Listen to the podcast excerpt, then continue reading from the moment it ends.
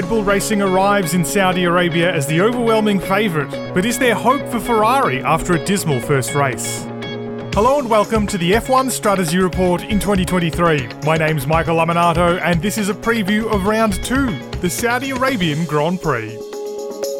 Last year's race in Saudi Arabia delivered Sergio Perez the first pole position of his Formula One career in what was a superb start to his second season with Red Bull Racing. But victory wasn't meant to be his. He controlled the pace easily in the first stint of the race, but an early stop to prevent an undercut bit him hard when Nicholas Latifi crashed one lap later and triggered a safety car. Charles Leclerc, Max Verstappen, and Carlos Sainz all jumped him with cheap stops, leaving him fourth. Leclerc looked good to grind out the victory, but a late virtual safety car disrupted his momentum and gave Verstappen a crucial opening. The pair played games with a DRS detection line approaching the final corner for the final 10 laps until Verstappen got his approach just right to benefit from the run down the front straight. A handy yellow flag prevented Leclerc from fighting back in the first sector, and Verstappen won the race by just half a second. Last year, I caught up with Luke Smith, now of The Athletic, to debrief the race in Jeddah. I want to talk about a race that we never really got to see, or we only saw a preview of, and that's the race that Sergio Perez wins from pole position. On another timeline, without that crash from Nicholas Latifi, we could very easily be talking about a Sergio Perez victory. He was very unlucky with the timing of, of, that safety car, and he he didn't really put a foot wrong, to be honest. Like he was brilliant in qualifying. I thought that lap was absolutely fantastic that he managed to pull out, and you're you're right that the, there are the quirks that were so difficult for Perez last year and have been, as you say, it's a teammate killer with with Alex Albon before him and Pierre Gasly before Alex Albon that, those appear to have been ironed out, which is which is really really good, I think, for Checo. And he always said through last year that he kind of underestimated just how different an F1 car could be, but the Red Bull, um, yeah, RB16B was, and that he was always under the impression that once the new regs came in, there would be less chance of that being a thing, and he'd, he'd be more sort of uh, more in line with it. And that's proven to be the case, which is really really good. So yeah, I think he can take a lot from this weekend. I think that obviously as this title fight goes on. I know it's only round two, but if we are looking at a Verstappen versus Leclerc title fight, then of course Perez, you've got to imagine, would be the man to try and play support for his teammate. But I think there's going to be a lot more opportunities this year for Checo to try and yeah fight for podiums, fight for poles, and hopefully fight for wins because he, he deserves it. He's I think proven everything this weekend as to why Red Bull made exactly the right call to keep him on for this year. And if he can just keep that going, then yeah, there's no reason why Red Bull can't have solved their number two driver problem. I think it's uh, yeah looking quite positive. Uh, so yeah, a really good performance by Perez this weekend. Very unlucky. I think it's a bit of a shame that yeah he wasn't able to properly get the chance to, to fight for the win. But I think that he can't really look at anything he did as being anything too wrong. I think he did pretty much everything he could. I can't believe we're talking about another Nicholas Latifi inspired safety car changing the outcome of a race so soon. It's too soon. It's too soon for that. too soon. Let's talk about that leading battle because, well, it was a cagey middle part of the race, I guess. First 40 of 50 laps, we could also say. It is impressive to consider that, you know, we went so much of the race. We even had that battle at the end only half a second is separating these two very different cars, really visually, dramatically different cars. And that before that virtual safety car, which we'll talk about in just a second, they were so close that Verstappen pretty much couldn't make a move. He may as well have been driving against a, a, the same kind of car with a v- different Verstappen in it, perhaps even. The virtual safety car was that other turning point of this race, as in the same way that the safety car was earlier on it seems like uh, Red Bull Racing, and who knows if this is going to be a characteristic of the car, it's too early to say, just fired up its tyres a little bit better and closed that gap a little bit, and suddenly we've got this battle. There's no doubt, though, and this is. I find this an, an interesting debate. It's, of course, happening online where all the best debates happen, but there's no doubt that this was a fight over DRS, really. It was a battle to position yourself best for DRS. There was not so much overtaking. Let's say there was there was one pass before the DRS zone. It was Max Verstappen, but he subsequently lost that position because of DRS. There's no giving up on DRS, obviously. As much as these rules might be working, it's still a very aerodynamic formula. The fundamentals of that are always going to be the same. There's always going to be a, a degree in difficulty of following another car. It seemed very powerful here. Is the lesson perhaps, and this is a good thing regardless, that we will be relying less on it? Will we be seeing a shortening of zones, do you think, after this? I mean, it, it's circuit specific, as all DRS zones are, but is it promising that maybe we'll get back to first principles for this system whereby it's just enough to give you a little bit of an extra kick without a pass? Yeah, hopefully. I think that's that's really the goal. I think that when these new regs were announced, that a lot of people did express a hope that yeah, DRS can kind of be there to begin with, but then if we get to the point where we can kind of wean it off, that would be really good. And I think that yeah, the, the past uh, past weekend showed that. I think that if we'd have only had if we'd have only had that DRS on the main straight, I think that would have been enough. Mm. That would have been really good in terms of yeah, let the drivers go for it, and you would have probably avoided this kind of gamesmanship, which was, I mean, it was really exciting, but it also kind of does defeat the object of it's like, oh, I'm going to slow down to get this. Mm-hmm. Deliberate aid. It's like, well, that's not really what you should be going for. It should be, no, I got a chance to go for the overtake, so I'm going to go for it. So I think that, yeah, there's, it's definitely something I think for F1 to look at moving forward. I think that all the drivers and team bosses be on the same page for that. Leclerc and Verstappen, they both said after the race that, yeah, without DRS, I probably wouldn't have done any of those moves. So it is definitely beneficial to have it, but it's just a question of to what extent and how powerful do we want it to be. And I think that, yeah, it's maybe maybe felt a little bit too much at times uh, through the through the uh, through the lap at Jeddah, but I think that it it's again it's an evolutionary process these new regs. I think F1 is very much open to the fact that yeah, if we can get it right and get to a position where we can slowly get rid of DRS, and that would be a real real ideal situation.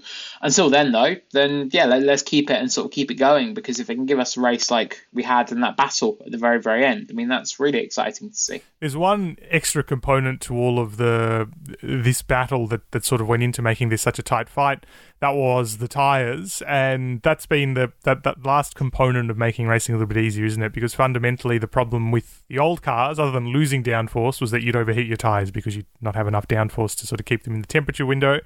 The medium tire here, which was the middle one in Pirelli's compound, did seem still relatively delicate. There's a lot of pace management. There'll always be some with tires; they're consumables, but it was, I thought, really encouraging how Max and, and Charles both talked after the race about the hard being extremely durable. Max talked about qualifying laps, which is sort of like the dream, right? If they could do qualifying laps mm. every lap of the race. I, I mean, Pirelli hasn't really had a chance to test these tyres properly, considering the cars are all new. Is that really now where do you think F1's focus should be? Because if we can get tyres like that, theoretically, that are not too hard for the track, but obviously go really well, then surely even F1 Twitter will have nothing to complain about other than uh, Drive to uh, Survive. Yeah, yeah, I was going to say, like, let's not get ahead of ourselves here, Michael. But it's no, it's um, it, it's it is encouraging, definitely, and I think that the tires obviously have been such a a big talking point, I think, ever since Pirelli took over the tender. And this has been such a big change for this year. And again, it was the idea that, yeah, you'll be able to push them for longer and there won't be that same level of overheating.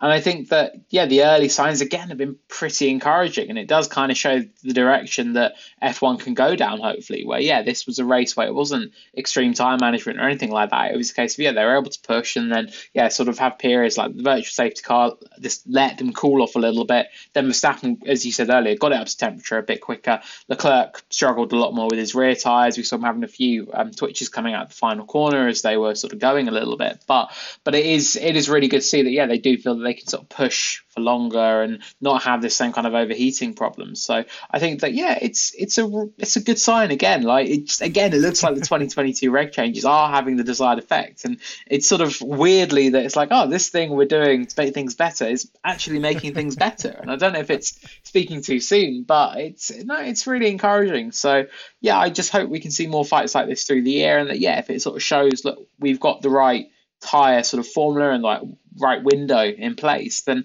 hopefully Pirelli can take that and say, right, if we can get more races like that, that's the direction we want to go down all the cynicism built up over years with Formula One being blown away yeah, know, by yeah. a couple of good changes. Maybe, maybe half a second, half a second's all that split them at the end. Had the race gone another lap, maybe Leclerc would have got back ahead. Another lap after that may well have continued until everyone went home. Now, just before we look ahead to this weekend's race, I want to remind you about the new project we're working on in collaboration with Evergreen Podcasts called Pit Pass F1. It's hosted by some of the paddock's esteemed journalists, and some names you'll recognise from the strategy report too Chris Medland and Julianne Cerasoli. Plus, you'll get previews from me ahead of every weekend. Subscribe to Pit Pass F1 now to keep up with all the action from the paddock at the Saudi Arabian Grand Prix. Search Pit Pass F1 wherever you get your favourite podcasts.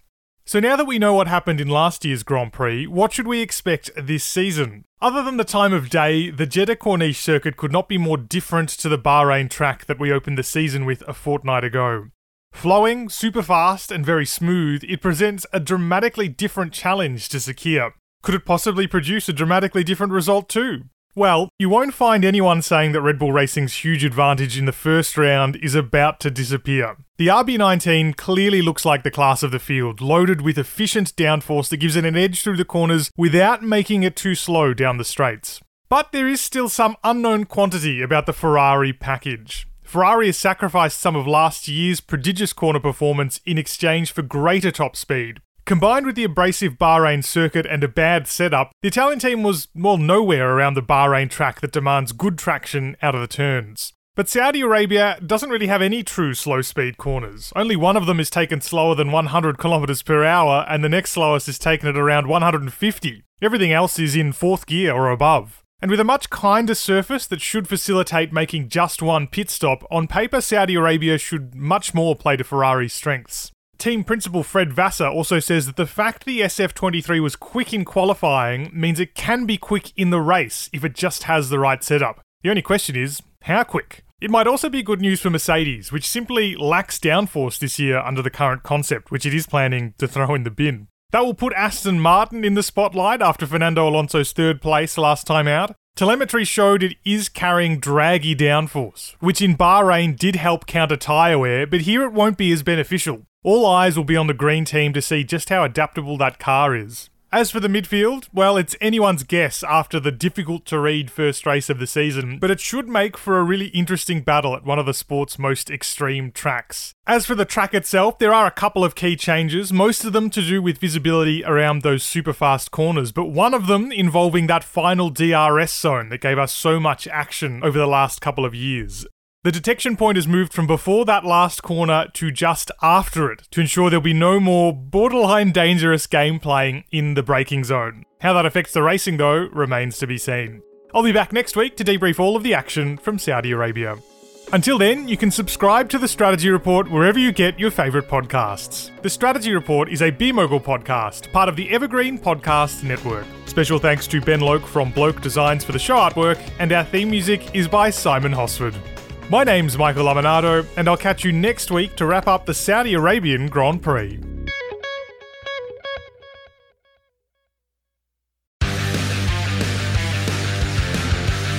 Pit Pass Moto, sponsored by Moto America, is the show that keeps you up to speed on the latest in motorcycling and brings the biggest names in motorcycle racing right to you. From candid interviews with the top names in racing to providing insights into the trends and trendsetters driving the motorcycle industry, we have you covered.